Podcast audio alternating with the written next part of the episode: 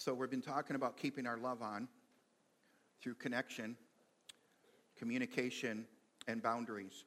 Today is the last piece of communication. And the next time uh, I'm with you, uh, uh, we're, we're not going to be here next week, okay? So it's kind of like, we may be here actually. We're going to try to be here. But I have Alan speaking because he's been going through something that I really want him to share with you. And I actually mentioned it last week. So I called him right away. I met him in the week before and I said, Angel shared with me what you're going through. And so he shared it with me. And I said, You need to jump on that right away. And so he's going to speak next week on it. And I don't want to let the cat out of the bag. Uh, it's really good. And he has a perspective on this subject that, that most of us don't have uh, because of coming from the mission field his entire life into a local church. So I'm really excited to hear that. Uh, we're going to try to get back by Saturday night, but uh, as, if you don't know, um, my daughter is actually moving to North Carolina with our grandkids. Um, and so this, this next weekend will be our last weekend with them. Um, so it's very emotional and devastating to us. So I hope that you give us grace and mercy uh, if we end up staying the entire weekend. Um, it's basically our last weekend with them. So, I mean, it's not, life isn't over, but you know, we used to be able to go see them anytime we wanted. Now they're going to be 10 hours away. So it's just not going to happen. So um, if you have mercy and grace for us, uh, Alan's going to be ready for next week. Lots of pressure now. I really built it up. He's not worried at all. That's what I love about him. He's like, eh, bring it on. I hope you're ready for the boundaries part because I've been so excited to get there. So the next time I speak, it's going to be on boundaries. Yeah. Have you survived the communication part? Yeah, barely. barely? it's rough. We don't communicate. We stuff, we keep things to ourselves from the person that we're having a conflict with, and we go tell everybody but that person which is contrary to God's word. We should not be going to everyone else if we have a problem with them. We work it out.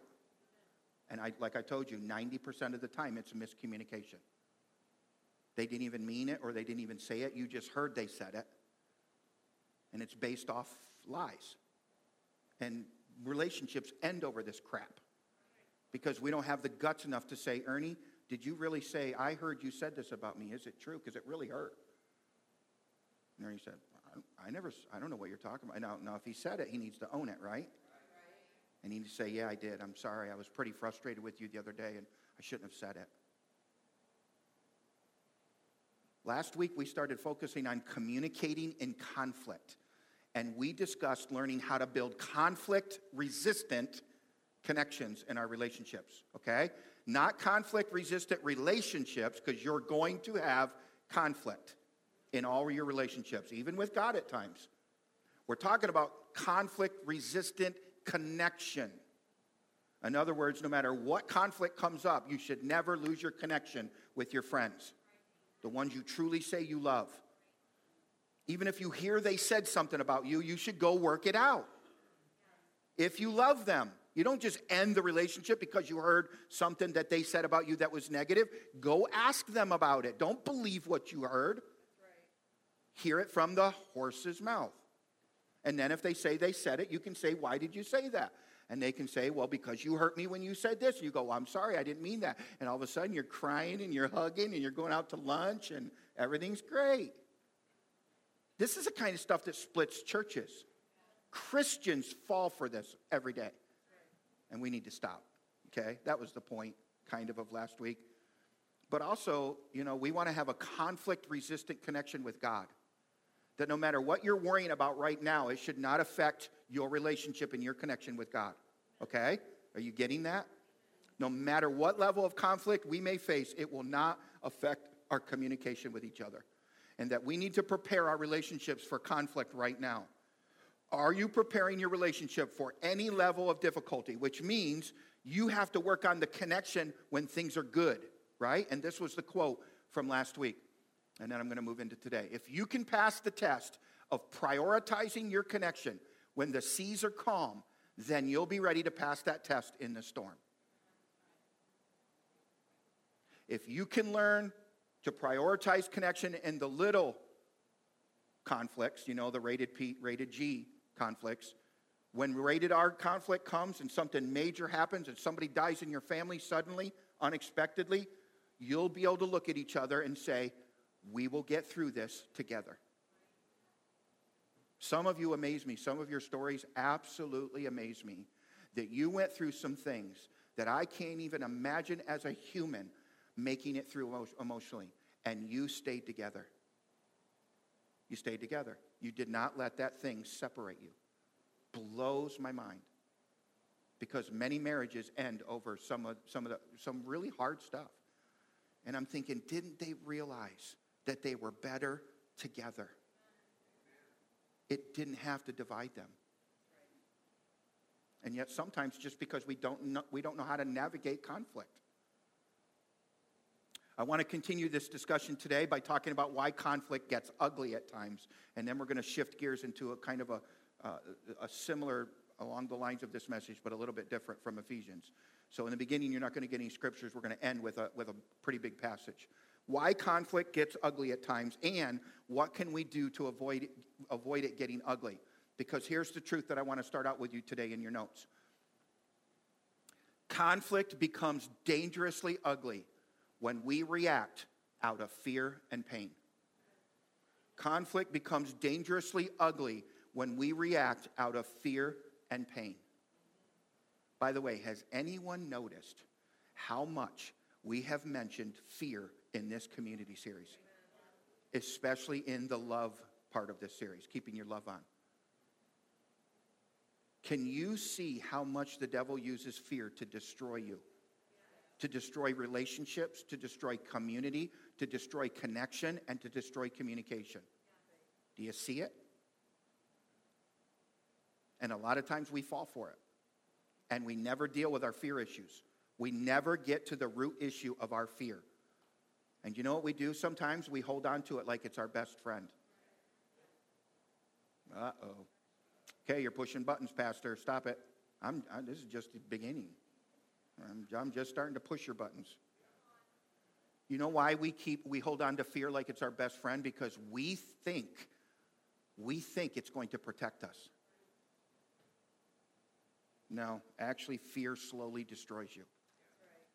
For example, want to know why so many of you won't go through inner healing so that you can walk in freedom? Fear fear of the unknown. Even though you're seeing people go through it and be set free right before your eyes, you're still allowing a little fear about connecting with the Holy Spirit in a conference to control and grip you. And you know what fear does, by the way? Fear breeds excuses. Let me repeat that. Fear breeds excuses, right? So if we know somebody's talking about us and they're really close to us, maybe it's our spouse, Fear keeps us from going to them and talking, about, talking to them about it. We come up with all kinds of excuses why we're not the ones that should have to go talk to them. Well, I didn't start it.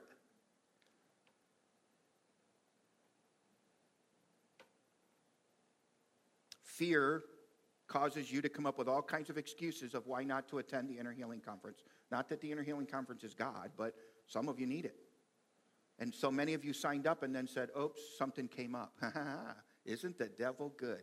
Something came up. I have an excuse now to put it off until next year. Now I can be at peace and not be in fear. How many of you that have gone through the inner healing conference were fearful going into it, but afterwards, what, what was I so scared about? This was amazing. Just raise your hand. Right? Almost every single participant, including me. My wife had to write me a Dear John letter to get me to go. And now I'm mad that I fought her for two years because I could have been set free two years earlier. Fear breeds excuses, it forbids you to follow through with your healing. Some of us need to get to the root of our fear issues. And you know what? You're allowed, you're allowed to hold on to it like a best friend. You are. God gives you the free will to choose to be powerless if you want to. It's not what you are destined for, but if you want to remain broken and stay locked up in the chains of unforgiveness and bitterness and pain and fear the rest of your life, you can. We're not going to force you to get out of it, right? If you want to keep cradling fear in your arms like a newborn baby, you get to choose to do that. But don't expect those of us that are pursuing freedom and being set free from fear to feed your baby. Can I repeat that? You can cradle fear all you want like a newborn baby, but don't expect the rest of us to feed your baby. Okay? Because your fear and pain is what's causing a lot of your ugly conflict and chaos in your life. And although we'll try to help you with it, we will help you with it, we will not feed it.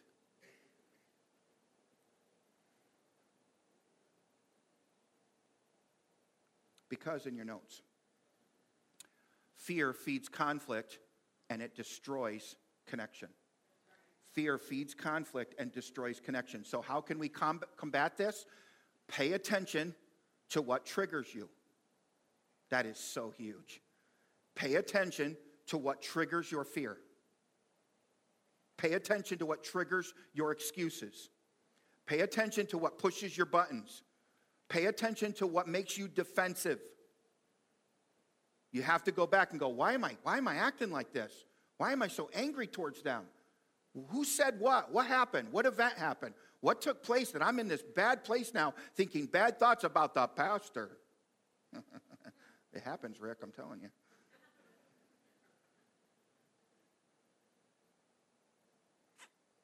Right? Where's the root of this? The only way to destroy fear is to find out where it's coming from and then deal with it. And if you need help with that, we can help you. The only way to find out what exactly you are afraid of is to pay attention to what is making you fearful in the first place. You want to know why it's so hard for us to pay attention to what triggers us? Because we're so busy reacting and overreacting to our fear and pain instead of responding to it. Remember that sermon? We're, we're so busy overreacting that we don't even take the time to stop and go, where's this coming from? Why am I acting this way? Some of us need to do this in our vehicles. I do this almost every time I'm in a vehicle. Where's this road rage coming from? It's not the, the person that didn't use his turn signal yesterday in the four way stop and nobody knew where he was going and we were all waving him on and nobody could tell because he didn't have his turn signal on. And I wanted to stop the car and get in the middle of the intersection and preach a sermon about turn signals. Hallelujah, praise the Lord. In the name of Jesus, use your turn signals, boyens. Do they actually teach you that in driver's ed here in PA? Yeah, you don't have to use them. What's, what, what, I don't even know why they put them on cars. Right? This is what I go through in my vehicle. And I'm like, Lord, Holy Spirit, where is this coming from? Why am I so hot about a turn signal? When I should be loving and praying for that person as they go by instead of giving them the dumb look. I don't flip people off, I just go. That's not loving. In, in, in my way, it's loving because I could be doing much more, but it's not loving. And usually, if my wife's in the car, she gives me a tap.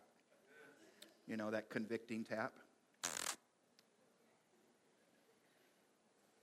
Holy Spirit, where's this coming from? Why am I so mad over someone that's just not obeying the law or not doing what I would do? There it is. There's one of the roots self centeredness. And when you're a perfectionist like I am, good luck. Because you think everybody should do it your way. And if they don't, right? In your notes, when you can recognize what has triggered you, then you can put a responsive plan in place to get fear under control. If I know what triggers me, then I can come up with a plan when it happens. I don't know if it's a word or if it's a person like when I run into that person at Martin's and they're my trigger, I can have a plan for how I'm going to treat them instead of give them the, the dumb look. I'm going to actually purposely put my list down and go and love on them. I actually have a plan for the person that triggers me. And it's a loving plan, it's an intentional plan. And it's not a plan of avoiding them unless they're abusive towards you. We don't avoid them, we actually make a way over to them and love on our enemies and bless them that curse us. Let God handle the rest. We don't have to punish them, right? When you can recognize what has triggered you, you can put a responsive plan in place to get fear under control. And that will help you minimize the damage of connection in your relationships. Every time that button is pushed inside of you, you will have a consistent response in place that tells fear to take a hike. Not today, Satan. When your spouse says that one thing that they always say because they know it pushes your button, you just say under your breath, don't say it to your spouse. Not today, Satan. Notice I didn't point at or angel, so I'm using somebody else. Not today, Satan. Don't do that. But under your breath, say, not today. I will fear, I will not overreact to this right now. And I, I realize now that I, we need to sit and talk about this. And I need, to, I need to first ask the Holy Spirit, why do I get so riled up when they do that? When they, when they throw their dirty clothes on the floor? Do you realize cops are called over dirty clothes on the floor in our society today? Let's talk for a minute about one of the most powerful statements that happens in almost every relationship at some point. And this statement, this statement that I'm about to reveal to you, it should be an exciting statement to hear. Did you hear that? It should be exciting to hear this. But instead, this one statement sends fear down our spines every single time we hear it. Every time. But if we really embrace communication in our relationships, it should not cause us to fear. We should actually be excited and embrace this. Are you ready for it? You're going to recognize it. Here it is.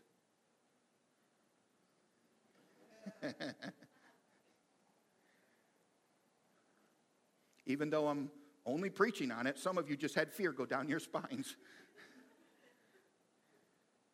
Every time I, you know, I just want you to know as the pastor, I, I never, t- I try to never tell somebody before the service that we need to talk afterwards. Because you know what that does? That takes them out right there from ever worshiping God or listening to the Holy Spirit and being moved. They're, they're going to think all along, uh, the whole service, what did I do? I don't know why it's a takeout, but and then and I also try to if I'm going to do that early on, I try to give them the reason why. We need to talk about, you know, maybe you having a position in the church. So that way they know it's a good thing and not a bad thing. Okay? But usually I'll wait till after service and say, hey, before you go, can we? That's why a lot of people run out of here, you know. But I'll, I'll hunt you down, so don't worry. I want you to really hear me as you look at the screen. I want you to really hear me on this. I want you to really think about this for a minute. If I love you and you love me like you say you do, because I know I love you, there's no doubt in my mind, and you love me, and one of us says, hey, we need to talk, what are we freaking out about? We should want to talk. We should embrace working out any differences, any offenses, any conflicts, or any misunderstandings so that, everybody say, so that. Some of the biggest words in the Word of God. So that our relationship can grow from it. So that our relationship can get stronger from the talk. If there is no fear in love, what are we so afraid of when someone says this. Husbands, I know you. You completely freak out when your wife says, We need to talk. And for a boyfriend and a girlfriend, that's the death sentence right there. We need to talk. It's over. I'm not showing up for that date, you know. It could be bad, could be good. How are you going to know if you don't show up? How do you know if you don't if you stop being afraid and lean into it? it could make your relationship stronger than it ever was before. Do you know some people freak out so much that they walk into the room when I say we need to talk? They walk into the room without me ever saying a word. and Say, "Well, I'll, I'll, tell you what we really need to talk about." And I'm like, "Dude, I'm just telling you how awesome you were today. I literally brought you in here to spend private time with you just to say how much you bless our church. And you thought you were in trouble. You thought you were coming to the principal's office, and you were just flipped out on me for no reason. It's true. It happens. We are an interesting creature. Thank you. If there is no fear in love, what are we so afraid of when our spouse says we need to talk? When a best friend says we need to talk? Want to know where this fear is coming from? Self centeredness and pride. We are afraid that we got caught, or we might have, we might have to admit we did something wrong. We think, what have I done? As soon as we hear it, we go, what have I done? We hate being confronted. And fear rises up, and we react by becoming defensive. And immediately we want to blame everybody else for why we behave the way we behaved that we're being confronted about, instead of coming in low and humble and owning it. Some of the greatest moments in my office was a moment of, we need to talk. And we worked it out. We cried together. It was amazing. And our, and our relationship has been so strong to this day because we both leaned into the, we need to talk. Before my inner healing, this statement used to make me tremble at my core. Anybody in the church, just so you know, I, I, there are pastors that would wield this to scare you on purpose. I, I try to avoid this at, at, at all costs because the last thing I want to do is instill fear in you. I want you to know that I, I, I, you are precious to me, and I, when I need to say this, I, I, it's a heavy weight for me to have to say this to you, and I don't do it lightly. So if I say this, then we really need to talk because I see our relationship as valuable, and whatever it is, we need to either work through it or you, you just need to let, sit there and let me praise you and honor you. Okay? Can you receive praise and honor? Can you? Because if you can't, there's something in you that needs to be fixed. Before inner healing, I couldn't handle this, and I want you to know that I'm just, I was just as scared to hear this from you as you were to hear it from me. Pastor, we need to talk. Right away, they're leaving the church. And now they're just going to put me in an office and complain about everything we're doing wrong. And I don't want to have this conversation. Right? So it, it goes both ways. None of us like this, not even Steve. Jen, don't abuse it. This is one of those sermons where you could take this little piece and abuse it from this day forward. Don't abuse it. One of the things my uh, district leader used to do is every time he would show up in the middle of the week and he'd knock on my office door, I'd open it up and there he was. I was like, What did I do? He didn't even say anything. And then he goes, Well, the superintendent and I have been talking. And I, a fear would just go right up my spine. And then he's like, Just kidding.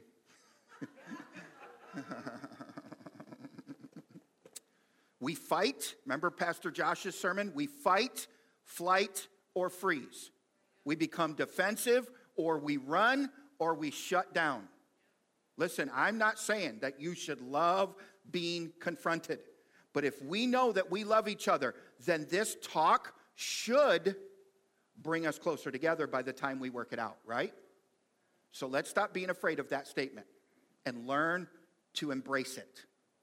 Even if it means a difficult conversation is about to take place, a conversation, listen, that's intended to bring clarity, forgiveness, healing, and restoration. Why wouldn't we want that? Listen in your notes. If we truly value our relationships, we should embrace fighting for and working on them. If we truly value our relationships, we should embrace fighting for them and working on them, not letting fear grip us when we hear the phrase, we need to talk. If you know that I love you, then you should never feel like you're going to the principal's office when I ask to talk to you. You should think, oh, he must want to work on our relationship. And if he loves me enough to fight for me, what do I need to fear? The same goes for your friends, your family, and your marriage. That's our motto for today. Here's our motto. This is kind of funny because of inner healing. Embrace the talk. Embrace the talk. In inner healing, it's embrace the chair. For today, for communication in your relationships, it's embrace the talk. Here's what Danny Silk said about this. If you want to avoid ugly, you must have a plan for how you are going to respond when someone pushes that giant red button on your chest and invites you into a duel. There is a real chance, this is so huge, guys there's a real chance that the person who pushed that button is already under the influence of fear, pain, and anger, and may not be ready to manage themselves well in the conversation. Shocking, I know. People always ask me, but what if they don't play by the rules? What if they're mean? In case you failed to notice, scared, hurting people do not play fair. So just be prepared for that. That is what the spirit of fear does. It brings out the worst in us. If you want to protect your connection, then you need to learn to diffuse the fear bombs. Diffuse the fear bombs and constantly steer would be duels into respectful conversations. This goes back to not reacting but responding. I see some of you do this, and I'm in awe of you. By the way, you've taught me so much. I've seen you do this. The moment you pick up the dueling sword, you are equally guilty for whatever blood is shed. Wow.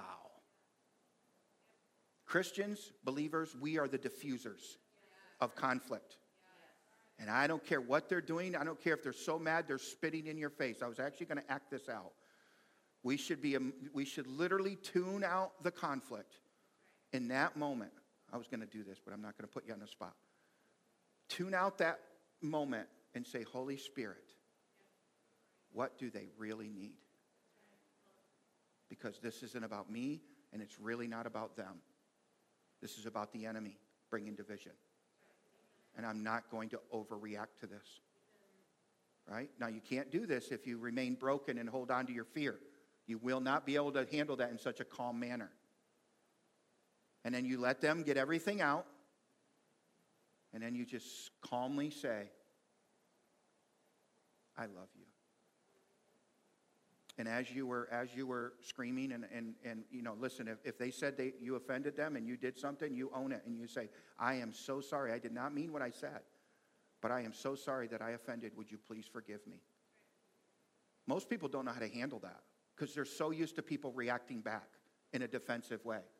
They, it, it disli, you know, right, Katie? It disarms them. They don't know how to handle such a calm response. And then you say, Can I pray with you? Because the Holy Spirit, as you were screaming at me and talking about my children, and the Holy Spirit gave me a word for you. I think I know where the root of this anger is coming from. Can I just pray for you?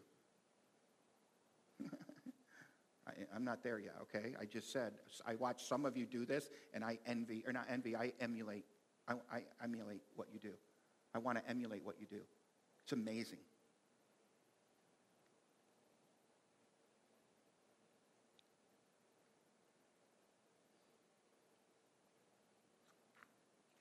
Truly amazing. He goes on to say that you need to know, you need to know what a respectful conversation is. A respectful conversation has a goal and a process for achieving that goal.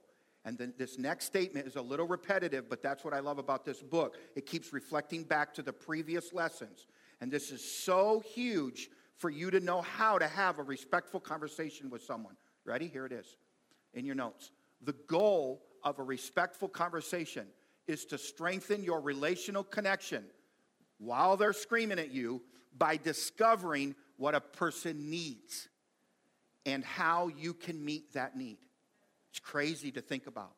Total opposite of what our flesh wants to do. Our flesh really shuts people off because we're, we're actually gearing up for our comeback.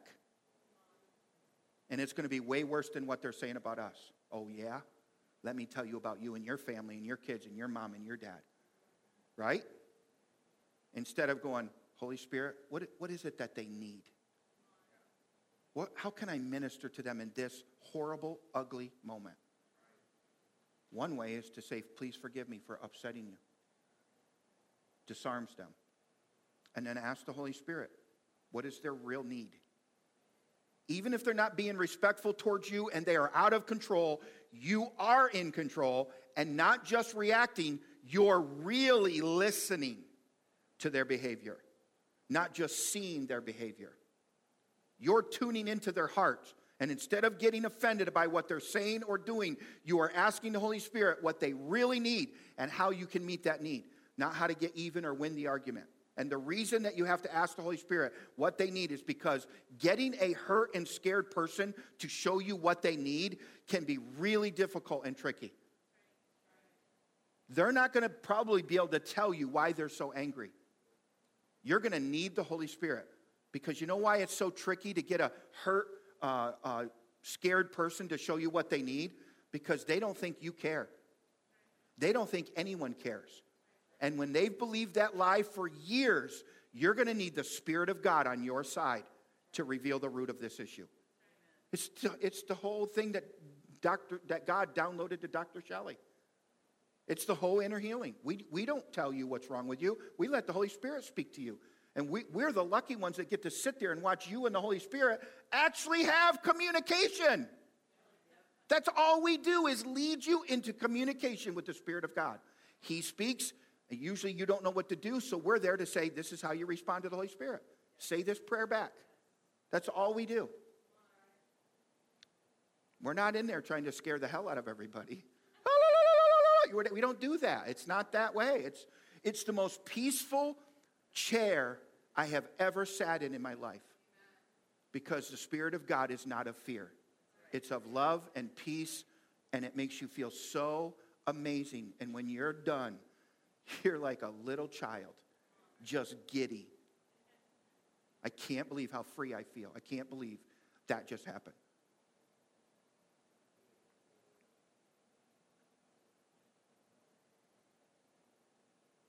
You're going to need the Spirit of God. There's a quote that I read once that I, that's never, I've never been able to get out of my heart. It's so amazing. Uh, when we did Tiffany's video for annual conference a couple years ago, this is the quote that was on that video that I, that I read. People don't care about what you know unless they know how much you care. So, quoting scripture at them and trying to impress them with what you know about the Bible doesn't mean anything if they don't actually know how much you care for them. They don't care what you know, they want to know how much you care. Isn't that powerful? How many of you realize that listening, listening is serving? Listening is serving in your notes. When you listen to someone, you are serving them. When you are listening to someone, you are serving them. Some of us never stop long enough to listen. Some of us are not really listening. Our minds are somewhere else, or we're thinking of a response. Powerful people serve people by really listening to them. Listen, if we're ever going to know what their needs are, we're going to have to tune into them. If we're ever going to meet their needs, we're going to have to tune into them. When you are listening to them to really understand them, you are serving them in the most profound way that humans feel loved. By someone who's really listening to them. Listen, eye to eye contact, not looking down at your phone at the restaurant. It's, I, I, do this and I'm catching myself, and the Holy Spirit has convicted me about this that when I have lunch with somebody, to keep my phone in my pocket. In fact, get in the habit of just shutting it off. What's so important that you can't give that person your attention? Because every time you look at down at your phone, they're thinking they're not really listening to me. They don't really care about me. They ask me a question, but they really don't want to hear the answer because, I don't know, something else is more important. Cell phones are good for what they can be used for, but they're also hurting our relationships. Right? If listening is truly serving, then guess what? The listener is really the winner. Here's a quote from the book is this A skilled listener with a servant's heart is the deadliest weapon against the fear bombs that threaten connection.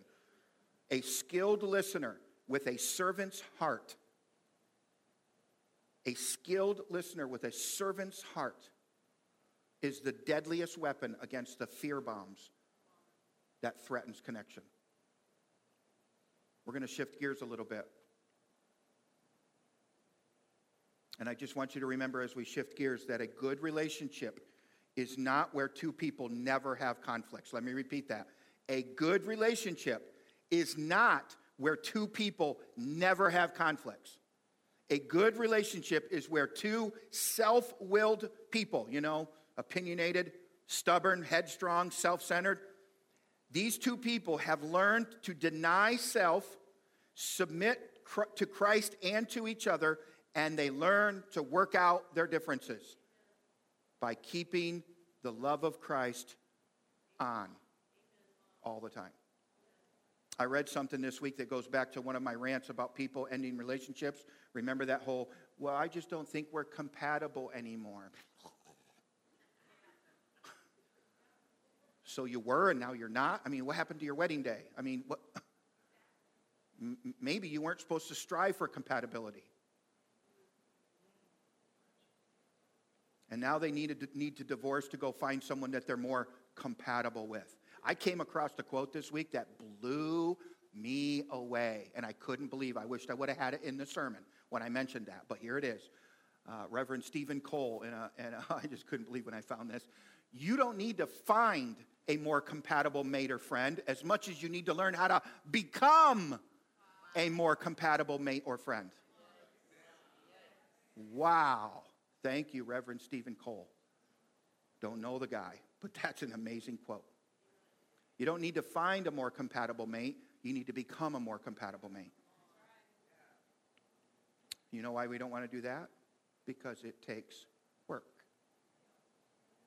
That means I have to give a little or compromise in my relationships. You're right. Exactly. You have to sacrifice your will, your way, a lot of times. How many married people can say, Amen? Okay, turn with me to Ephesians chapter 4. In this chapter, Paul gives us some principles for resolving conflict. Ephesians chapter 4, it's 1158 in the black Bibles in front of you, 1158. Ephesians chapter 4. Now, Paul's talking about relationships in the church, about resolving conflict. However, they apply to all relationships as well, right? Let's read it together, and then I'm going to point out some principles for resolving conflict God's way. Some of these verses are not new in this series, uh, but repetition until it sinks in is good, right? Philippians 4, starting with verse 17. Let's methodically go through this, and then I'll break it down for you with, uh, with five principles that I saw. Verse 17 This I say, therefore, and testify in the Lord, that you should no longer walk as the rest of the Gentiles walk. How? In the futility of their minds. We're not, allowed, we're not supposed to let our minds lead us. Having their understanding darkened, verse 18 says, being alienated from the life of God. We should no longer walk as if our life is alienated from God. As believers, we don't walk that way anymore. We walk with God, we walk in step with God. I think Alan's going to talk about this a little next week about what keeps us from that. Because of the ignorance that is in them, because of the blindness of their heart. Verse 19, who being past feeling, feelings, who being past feeling has given themselves over to lewdness to work all uncleanness and greediness. But you have not so learned Christ, if indeed you have heard him and have been taught by him as the truth is in Jesus. That you put off, you put off concerning your former conduct. You put off concerning your former contact the old man which grows corrupt according to the deceitful lusts right?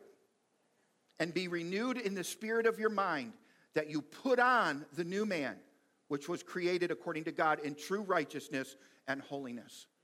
True righteousness and holiness is what we are to be. It's what we are to be.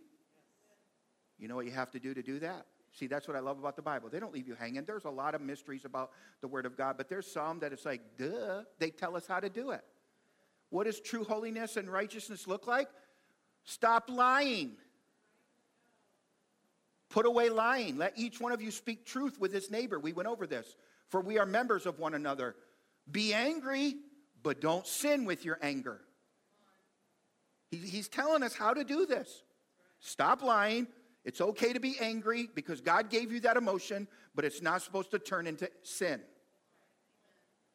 And do not let the sun go down on your wrath nor give place to the devil. That's how you kind of keep anger from becoming a sin. He's even telling you how to do that part. Let him who stole stop stealing from the church because we've been missing items here. I don't know who it is, but stop your stealing. That's not holiness. I didn't think I'd have an opportunity to say that, but I just did. Hmm. But rather, let him labor. Listen, listen, we, we talk a lot about work here, but you know, work will keep you out of trouble. It can get you in trouble if you allow it to, but really, if you're busy, you're less likely to get in trouble. I think the Bible teaches that in a way right here. Don't steal from people, work for it. We're not supposed to take, we're supposed to be givers, right? Working with his hands what is good, that he may have something to give him who has need. Here's another one that we covered. The verse that I told you God convict, the Holy Spirit convicted me about, and this is the one I memorized because this is the one He's working out through me. Let no corrupt word ever come out of your mouth, but what is good for necessary edification, that it may impart grace to the hearers. Do not let any unwholesome talk proceed out of your mouth, except that which is good in building others up according to their needs, so that it may benefit those who listen. That's another translation. That's the one I memorized. Verse 30. And here's another thing bing, ding, ding. Do not grieve the Holy Spirit. With your choices, your decisions, your actions, your words, your lifestyle. Don't grieve the Holy Spirit by whom you were sealed for the day of redemption. Go ahead, Alex. Let all bitterness, here's a list. Let all bitterness, wrath, anger, clamor. Clamor is basically just loud anger. It's, I just put loud conflict for the context today. It's just anything that's out of control, loud, out of control anger. Evil speaking be put away from you with all malice, which means do not seek revenge. And be kind to one another, tenderhearted, forgiving one another, even as God in Christ forgave you. Really quickly, I just want to show you some principles for resolving conflict God's way. We're going to go quick through these. You're going to have to do your own study on them for the sake of time, okay? You may want to go deeper on your own with this passage. Number one, here are some principles for resolving conflict God's way. Number one, put off the behaviors of the old man. The main source of our conflicts is our flesh, the old sinful nature. Among other descriptions that Paul uses here about the old life, verse 18 says it all being alienated from the life of God. It's kind of, now I'm realizing it's the word that, that God gave me during the prayer today that some of you don't want anything to do with God until your life is in trouble or things are good. Remember that? We were talking about that when your idol falls. Now you want God? That's an alienation from God. And so now you want Him to fix your problem. And then once He does, you're just going to go back to your old not reading your Bible, not worshiping, not coming to church because He solved your problem while you think He did. Listen, if you are human at all, if you are human at all, even if you're a believer, we all have a strong tendency to want to do what we want to do, right? To do what we want, right? Rather than doing what God wants, we want to do what we want. Am I right? Am I the only one? Okay? And in your notes, when we allow our old man to dominate and control our hearts and minds, the result will be conflicts. When we allow the old man to dominate and control our hearts and minds, the result will be conflicts. Think about the things, I want you to think about the things that we bring into every relationship gender differences, different family backgrounds, different expectations, learned behaviors, baggage from life experiences, different habits, values, and different ways of doing things. But even with all of those factors, the underlying reason of conflict is the self seeking old man who only lives to gratify himself. But I have news for you today that will lessen your chance for conflicts in your relationships. The power of the old man has been broken. You just need to learn to walk in that. We are to be dead to the things that the Apostle Paul points out in this passage and to be alive in Christ. What did Paul say that our new identity is in verse 24? true righteousness and true holiness. And how did Paul say that we do that in verse 23? By being renewed in the spirit of our minds. What did Jesus say about this in Luke 9 23? He said, Deny yourself if you want to be my disciple. If you want to be my disciple, it can't always be about you. Do you know what that looks like in relationships? Denying yourself is giving up your right to. Giving up your right to win an argument, giving up your right to have the last word, giving up your right to always being right. Giving up your right to always saying what's on your mind, even if it's hurtful. Well, I have a right to express my feelings. No, you don't. No, you don't. Not if it's hurtful. Do not let any unwholesome talk come out of your mouth except that which builds others up according to their needs. You don't have a right. Not even on Facebook, you don't. It's giving up your right to not forgive. It's giving up your right to not communicate. Can I tell you that the only right, the only right that you have as a believer of God and a follower of Christ is being righteous. That's the only right you have to being righteous. I came up with that. I don't know if it's a little weird, but I came across an incredible thing from a poet, Ogden Nash. Never heard of the guy before, but this is amazing. This is like an ouch moment. To keep your marriage brimming with love in the loving cup. Keith, are you reading this? To keep your marriage brimming in the love of the loving cup. When you're wrong, admit it. When you're right, shut up.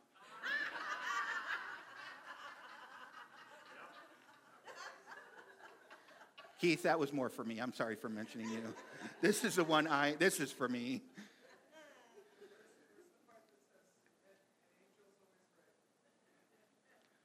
Do you know how many times Ernie and I, do you know how many times Ernie and I, when we win an argument, we make them say that we were right?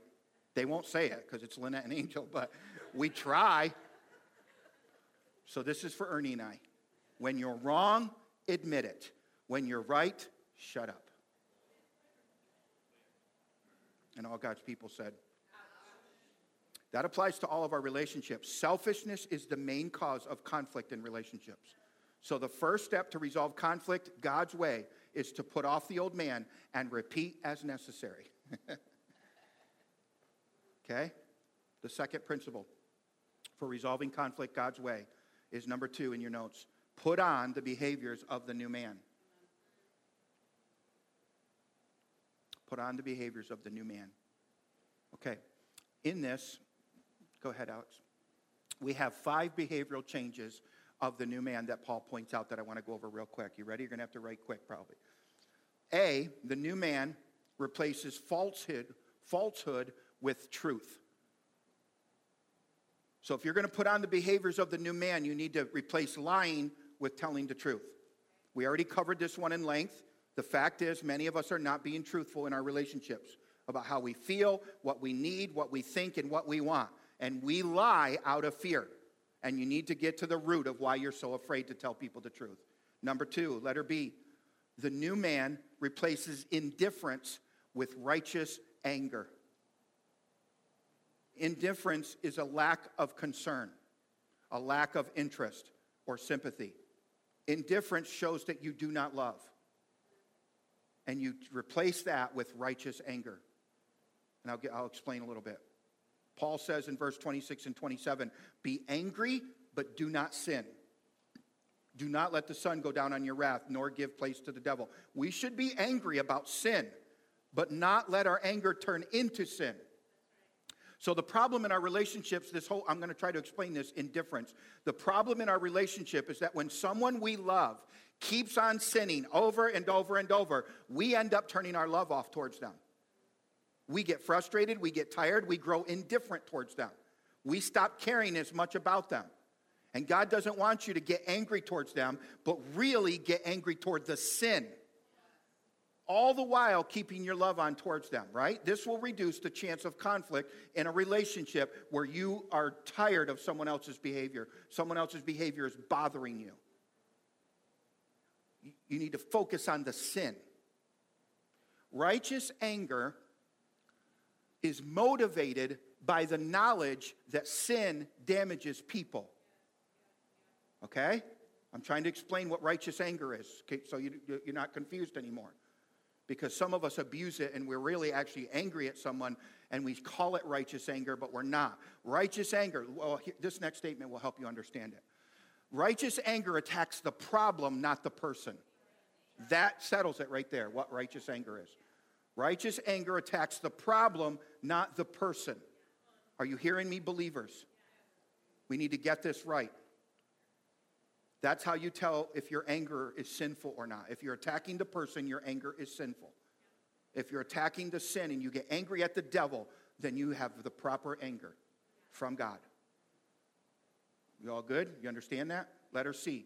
The new man replaces selfishness with giving. Paul is not talking about marriage here, but the need for believers to be honest, hardworking people who are passionate about giving, not taking. Think about all the conflicts that would be avoided if we just put to death our old man who is only out for himself, who only wants his needs to be fulfilled. He doesn't care about your needs. But the new man is not lazy, he's not self centered, even if it requires hard work. He tries to meet the needs of the one he loves.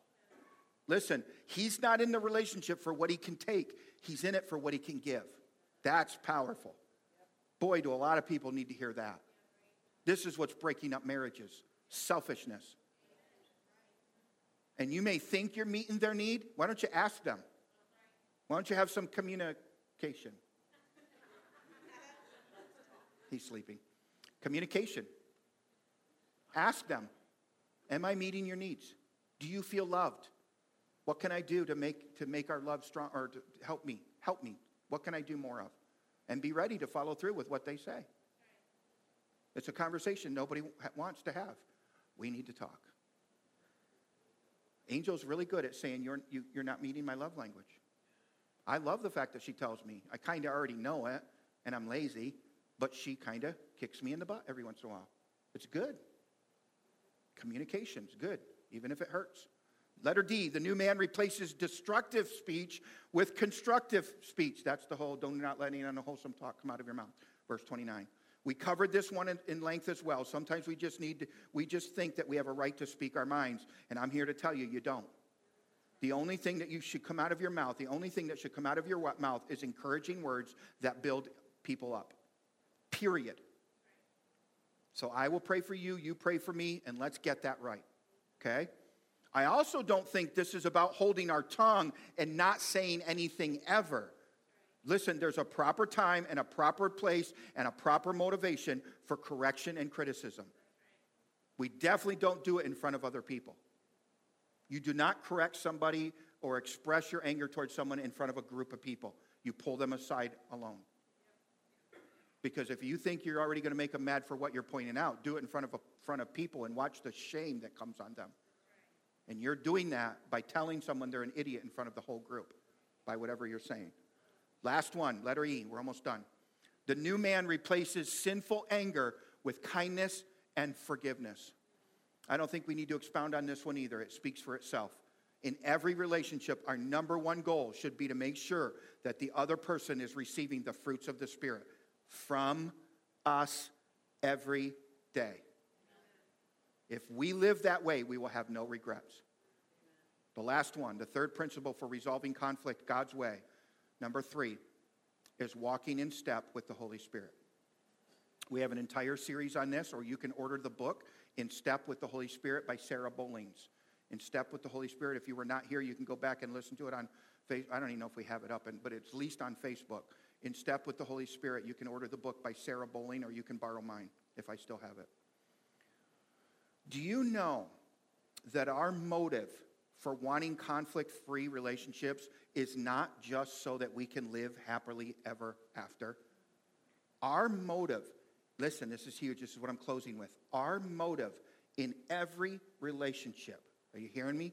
Is not to live happily ever after, it's to bring glory to God. It's to please God the Father. And to make sure we never grieve the Holy Spirit. That is supposed to be our motive in every relationship. That changes things. Galatians 5:16 from the New England New English translation says, "Live by the Spirit, and you will not carry out the desires of your flesh."